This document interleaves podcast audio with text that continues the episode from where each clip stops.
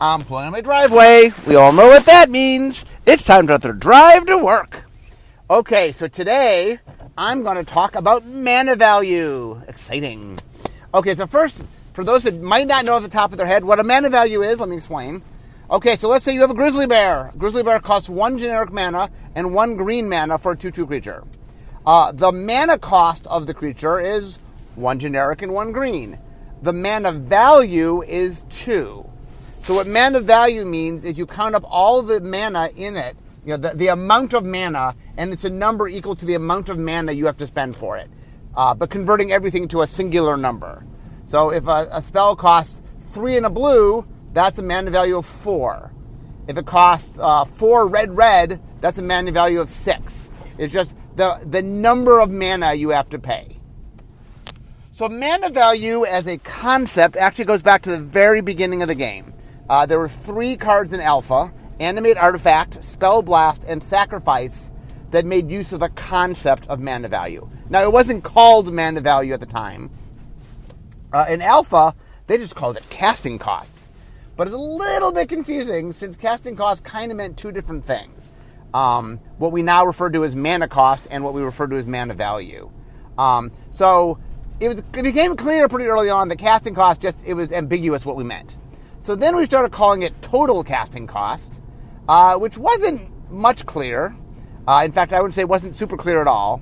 Uh, then came sixth edition. So sixth edition uh, invented the term mana cost instead of casting cost, uh, and then instead of um, uh, total, it was converted. So it was mana cost and converted mana cost.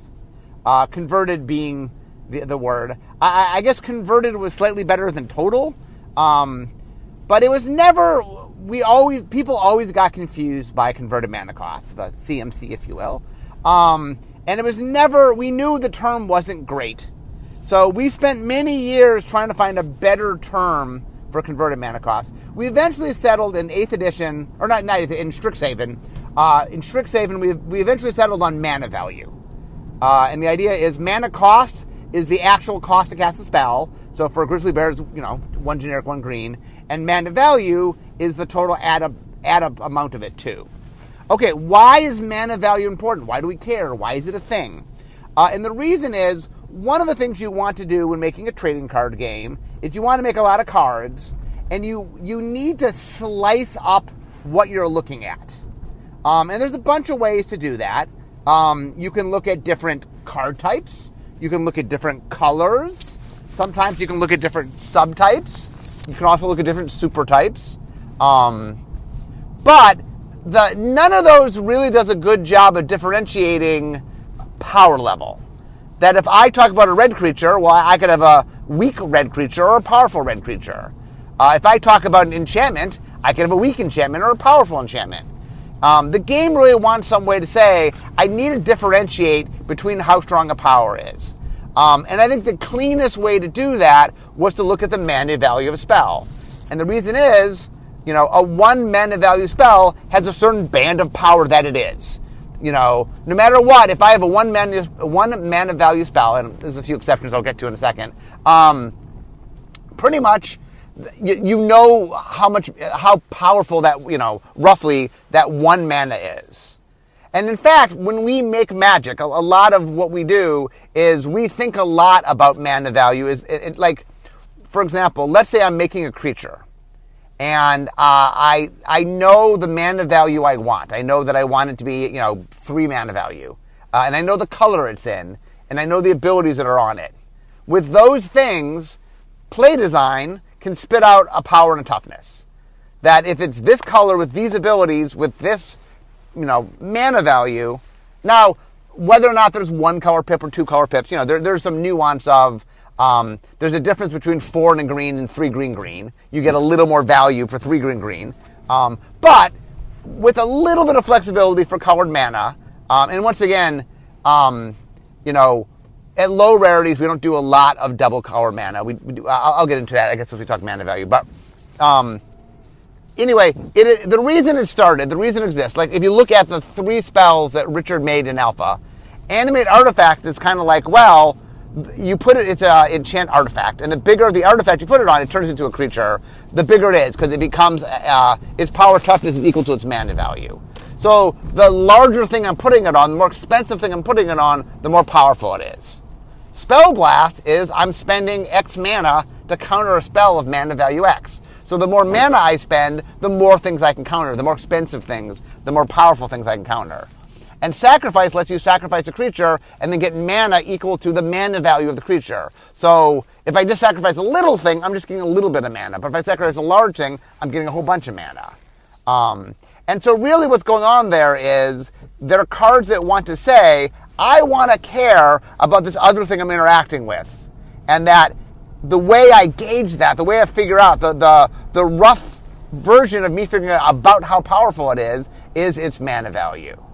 Now, uh, there, there's two different things we, we sort of design, there's two different ways we design mana value. One is uh, we can care about mana value. So, for example, when I enter the battlefield, I go and get uh, a creature of mana value two or less from my library. Um, or I, you know, I reanimate a creature from my graveyard that has a certain band of mana value. Um, so we can use it as a means to say, I want to cap kind of how powerful it is. Because if I say go to your library and get any creature, or any green creature, or what, you know, I can get really big, powerful things.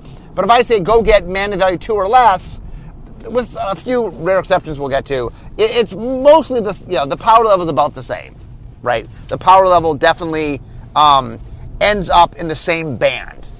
The other way you use mana value, which is a lot of how Alpha used it, is kind of gauging how strong something is.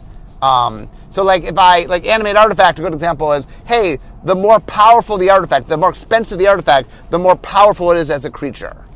Um, you know, we have cards like reveal the top card of your library and do damage equal to the mana value of that card, or draw a card and lose life equal to the mana value of that card. Now, once again, mana value could be positive or negative. You could like you could be rewarded for big things or not. Um, we do use mana value sometimes in themes, stuff like the ferocious mechanic. We're like, oh, I want to have a creature of power four or greater.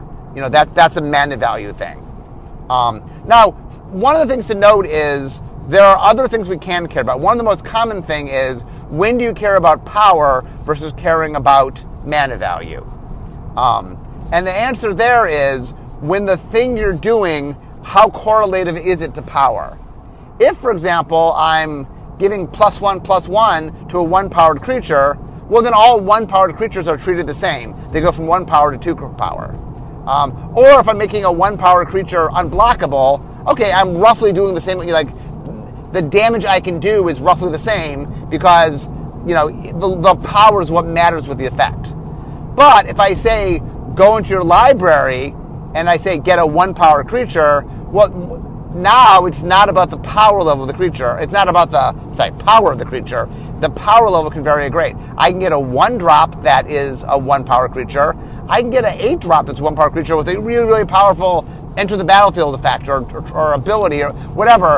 Um, when we want to care about things in which we we don't know, like we want to limit the power level or we want to keep it in a band, that's when mana value becomes really powerful.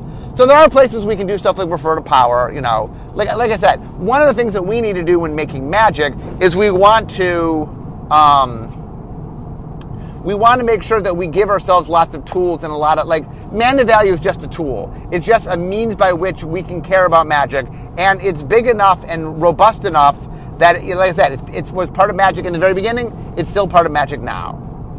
Okay, so now let's get in a little bit about how it gets used when we make the set. Okay, um, the uh, we have what we call a mana curve. So when we make a set, the way uh, it works is uh, in limited for, for you know, in, this, in a set, we want to make sure at each rarity that there's a range of creatures. So at common, for example, we want some number of one drops, two drops, three drops, four drops, five drops, maybe a six drop. Um, and the way it works is different colors focus in different areas. For example, white and red tend to get a little more of lower drop creatures. Uh, most colors get one one drop, but white and red tend to get two one drops. On the flip side of things, um, green, for example, tends to get the biggest creatures. It is the most like if you look at green's creatures, it is the most creatures with power four, uh, sorry, with mana value four or greater. Um, normally, green has the biggest mana values. We tend to give blue uh, either a wall or what we call a serpent, which usually is a big a five five or something that can conditionally attack. It can't always attack, but under some circumstances can attack. Um, and then uh, black and red can get um, like green can get seven seven or eight eight sometime. Or sorry, we're talking mana value. Green can get mana value up to like seven, maybe eight at common. Um, blue can sometimes get six or seven with its serpent slash wall. Um, and then black and red, we usually cap out about six mana. Um, there are some exceptions depending on the status. If there's if there's like a theme of larger creatures, like you know, um, uh, Rise of the Eldrazi or something, where there's, there's, a theme of larger creatures. But as a, a general note, um, we tend to cap out red uh, a, and black at about six mana. There are exceptions, and then white. Uh, usually, white gets maybe a five drop. Every once in a while, we'll give it a six drop. We used to not give white anything above a four drop, um, but that proved to be a little bit too much. Um, so, in general, different colors have different sort of um, slight nuances on the curve, but we do make sure, you know, every color is going to have a one drop, a two drop, a three drop, a four drop. Pretty much everyone will have a five drop, and then six drop and up varies a little bit from color to color. Um, but the idea there is we want you when you're playing limited to have a smooth experience that I'm I'm able to play things such that when I build my deck, I can have something to do every turn. Now, we do care about mana value uh, for constructed, but we think about it a little bit differently. Um, when you're thinking about it for constructed, you think about the deck things are being played in. So let's say, for example, we're making a set, and we know there exists uh, an existing deck that players are playing. One of the things we might do, if we're adding things for that deck, we look at that deck and say, where is the mana value the weakest? You know what? There's not a really good three drop for that deck. Oh, okay, we're trying to make a new card. Let's make the three drop. So when we're looking at mana value for um, constructed, we definitely think about where do things go in the larger context. Limited is about that set, obviously. Um, the other thing that'll happen is we tend to slot them out. And what I mean by that is, you know, white's going to have two one drops and three two drops and two three drops and a one or two four drops. Like it's going to be slotted out. There's a little bit of flexibility. It's not like you know an exact you know, white has to always have this number of this thing, but there's defaults that we go by. Um, and I, I did a, an article, two articles actually, on mana skeletons, on design skeletons. Um, and the design skeleton, especially the one, my most up to date article, um, actually shows mana values and sort of, and some of them are like this range of mana value, but there are different slots. And what happens is, let's say we make a brand new card. Um, so we'll have a hole. So we'll say, oh, the hole we're missing is a four drop. But let's say the thing we need to make for whatever reason ends up best being made as a three drop. Um, you know, there are mechanics, like Fabricate's a good example of a mechanic where, um, so Fabricate was from Kaladesh. Uh, it entered the battlefield with some number of either plus one plus one counters or one one, I think, servos. Uh, they were the token, creature tokens, um, artifact tokens, uh, artifact creature tokens. Um, and the idea is trying to get the right balance where you have the right abilities on the creature, that the choice of whether to get plus one plus one or one one tokens, like it's an, you know counters or tokens is an interesting choice. Um, but what happens is some things like we have to cost things in, in full amounts of mana. We can't cost other than some weird unstuff. We can't do half man or stuff like that. So um, sometimes when you're trying to cost something, certain cards you can find the right mana value at a certain mana value, but not another. So let's say we have a, a hole that's four for a four mana value card, but we, the best design of the card we're making is three mana value. What we will do is we will put it in that slot and then turn one of the three mana value cards into a four mana value card. Sometimes we have to do more than a one way shift, maybe three cards or something. Um, certain designs are much more flexible in how you change things around. Uh, other designs are a little bit more locked in. Like sometimes you make a design and the power toughness are really key to how it works. Other times it's like, oh, give me a 2 2 or 3 3. We can swap things around to make it either. It just is, you know, what does it cost? Um, but so mana value is, a, like I said, it's an important tool to describe certain things. It's an important tool um, to sort of balance and make stuff so there's, you know, decks are smooth. But uh, mana value has a few issues. Um, the biggest issue with mana value is while on the surface, it's a very simple concept. Like when I say to you, I explain to you the mana value of a grizzly bear, okay, that's easy to grok. Okay, mana value one, one in a green, uh, you know, mana, that's right, mana cost one in a green, mana value is um, two. But it gets a little bit more complicated. So let me let me start talking about some of the complications. Um, okay, so for example, let's say you have a card that has no mana value. Um, you know, we've made suspend, for example, cards that uh, you could only suspend them, you couldn't cast them. Uh, and there's been a few. We don't make a lot of no mana value, but eventually, I mean, from time to time, we make cards that don't have a mana value. How how do you deal with those? What what is the I'm sorry, we make cards that don't have a mana cost. What is their mana value? Now there are three areas we have to care about. We look on the battlefield what the mana value is. We look on the stack what the mana value is, and we look in every other zone what the mana value is. Uh, those three can be different. Sometimes they overlap, sometimes they don't. No mana cost, for example, they overlap. The man, I'm saying no mana cost. I should say no mana value. No mana cost uh, is a mana value of zero in all on the battlefield, on the stack, in all other zones. So, for example, if I say go to your library and get a card with a mana value of zero, I am allowed to go get a land. I'm allowed to go get a card that can't be cost because uh, lands have no mana value, have no mana cost. Um, but if I say um, if I'm looking for something with a mana cost of zero, I can't do that. For a real classic example is there's a card in Unhinged called Richard Garfield PhD that lets you cast a card as any other card that shares its mana cost. And people all the time are like, "Oh, can I play my island as a uh, Black Lotus?" And the answer is no, because it's comparing mana cost, not mana values. Yes, the land has a mana value of zero, but it doesn't have a mana cost of zero. And so there is a difference between mana cost of zero and mana value of zero. Okay, next up, what if you're using an alternate cost or an additional cost? So an additional cost is like kicker. If I pay extra mana, um, it does something. Uh, an alternative cost would be sometimes you can pay a cost instead of paying that cost. Um, in those cases, on the battlefield, uh, the mana value of the card is the original unmodified mana cost. So, for example, there's a card called Kavu Titan.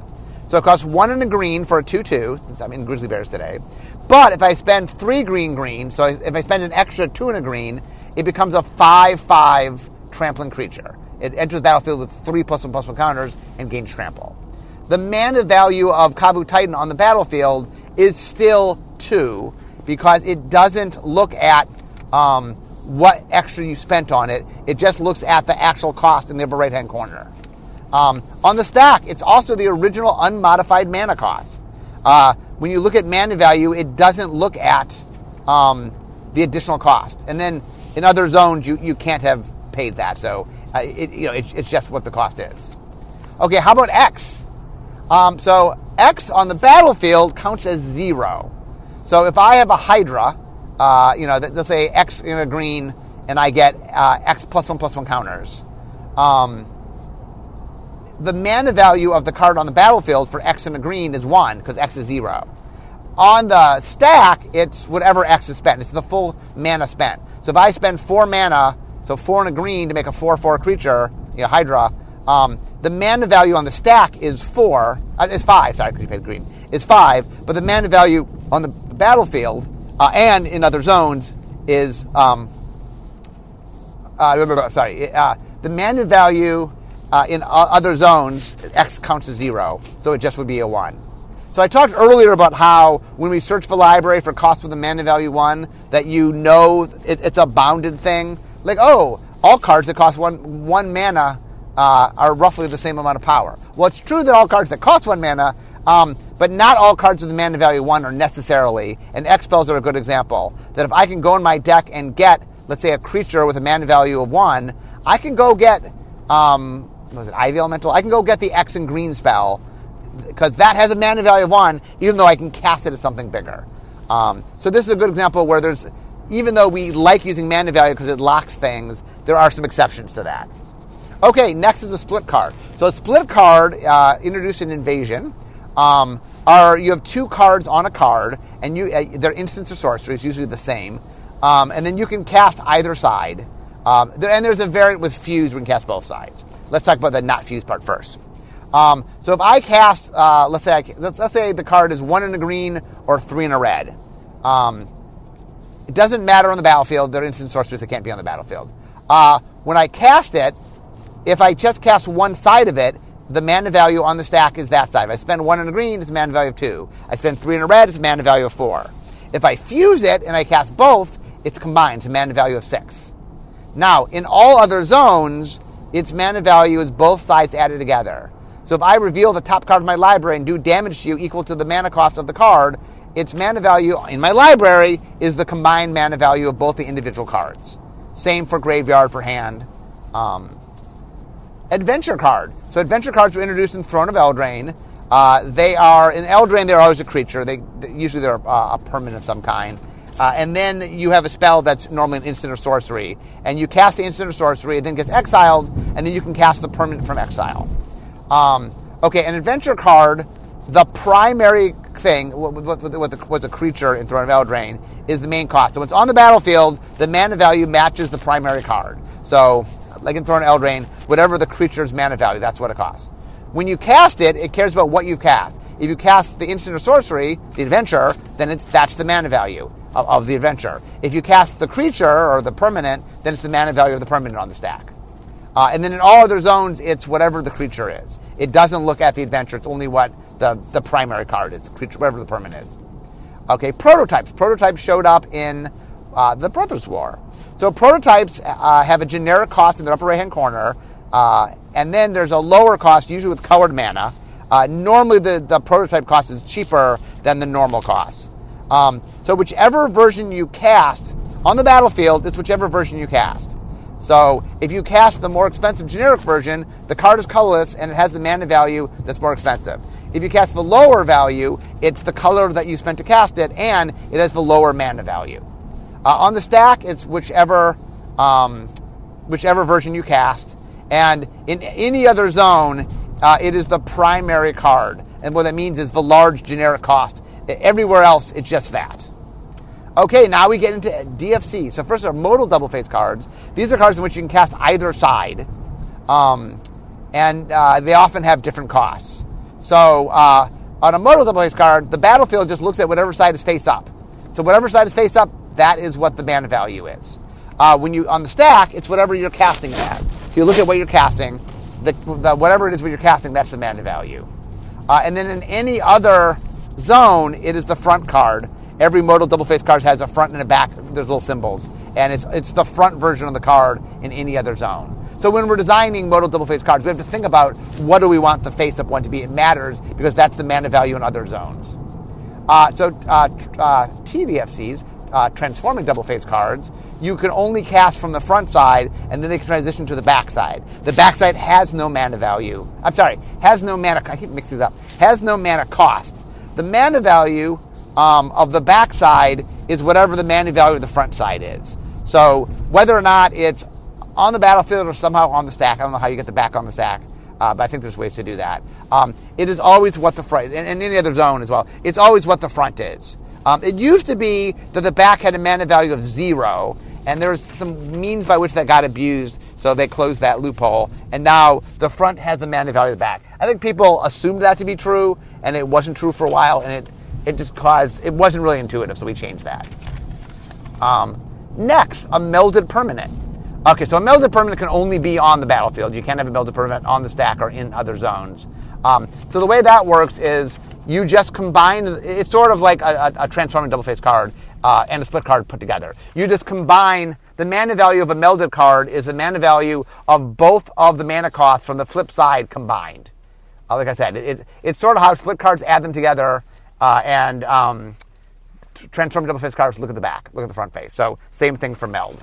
Um, next, a token. So if a token is a copy, then it copies the mana value and has the mana value of whatever the thing it's copying. If it's not, then it's a mana value of zero. Um, and there's definitely some means. Uh, I know there's some ways to construct to take advantage of that. That if your opponent has a lot of, of uh, counters up, there's some cards that can very cheaply get rid of things with mana value zero, which can get rid of tokens, for example. Um, we do make cards from time to time that grow over time, like you put counters on them, and then they affect things of that mana value, and so it takes time to build up. And the idea is, if I want to kill something with a mana value four, it'll take me four turns to build up to it. But because tokens have mana value zero, you literally can get rid of them right away with no waiting, uh, and that's definitely mattered in a bunch of things. Uh, finally, um, face down cards. So things like Morph or Manifest, where you have a card that's face down.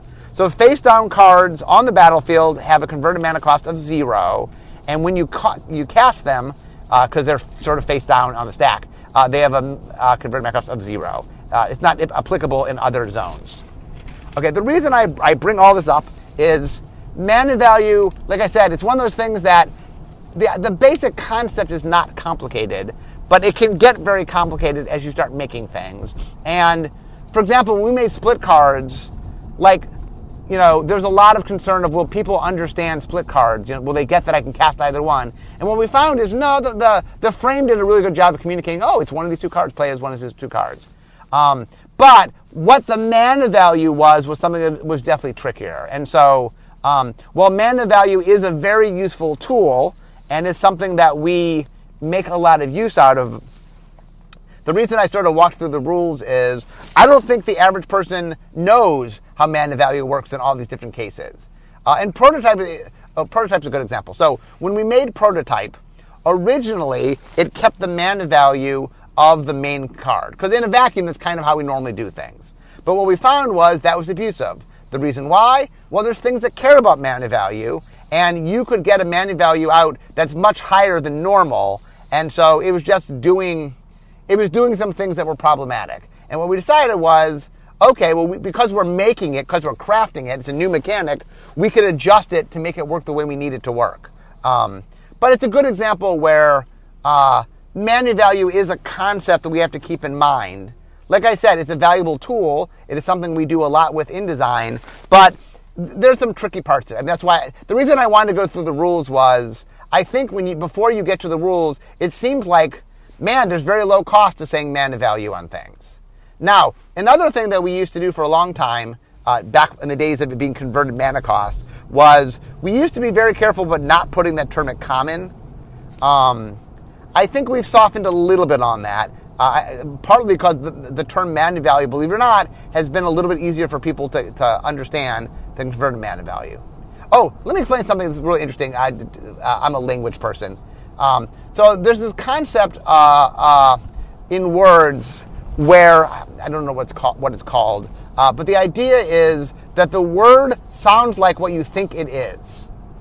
And the idea is if a word sounds like what you think it is, when you learn what it is, it's stickier, right?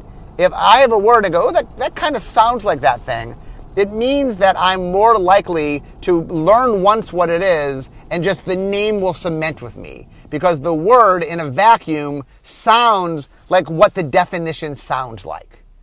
Um, and for example, when you're making words, when you're designing words, and, and, a lot of people don't think, most people don't make words, but one of the things you want, you want to do is make a word that evokes the thing that you're trying to get. So we do make words. We make keywords, for example. And, you know, there are three different types of, of words. There's words that are what I'll call intuitive words. Flying is a great example, where the mere act of the word self-educates. Because the word flying comes with baggage that help you understand you know, flying has a meaning, and when I learn the mechanics that flying is, the knowledge of flying helps me. Uh, I refer to that as piggybacking, when you take knowledge of an existing thing to do it. The second thing is what I'll call sort of sticky names, which is they're not self explanatory. Vigilance would be a good example of this, where in a vacuum, you've no, there's no way in the world you're going to see vigilance and have any idea what it means. But once you learn what it means, it does have, like, you can connect to it and go, oh, I see it. And you can come up with a definition in your head that makes it make sense, right? And so, um, the third category are words in which they're not, I'll call non sticky, that the word doesn't really match up with what the concept is. Um, and what we found is converted mana cost was that third category. People, it just was non sticky. We would explain what it means, people go, I, and they just wouldn't remember. Man value seems to be in the second category, where it's not that you're going to get it without learning it, but once you learn it, it it's, it's stickier. And so we found that man value, people are doing a better job of sort of connecting to it. Um, why? I don't know. It's an interesting question. I mean, the word the word part of me has a lot of reasons, but this is not a word podcast, I guess.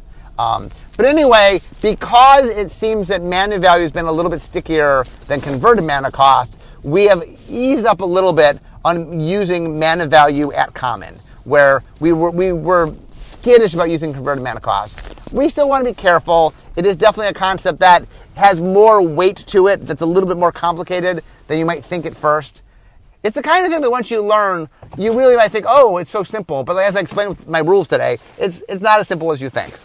Um, but anyway, the reason I wanted to hit mana value today is I realized that it was a tool that we use that in a thousand podcasts I hadn't.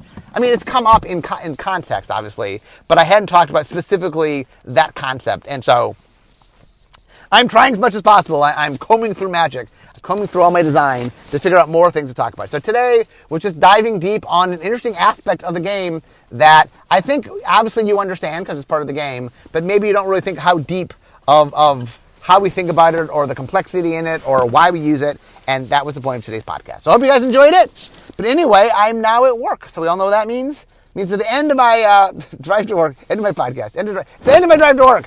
Um, the funny thing is when I mess up the beginning, I can just redo it. And when I mess up the end, like I did 30 minutes, I liked it. So that's why I mess up the ends. I mess up the I mess up beginnings as much as I mess up ends, maybe more. Uh, but you guys never hear it. So maybe one day I'll release a tape of just nothing but me messing up beginnings. Uh, anyway, guys, uh, it is the end of my drive to work. Instead of talking magic, it's time for me to be making magic. So I'll see you guys next time. Bye bye.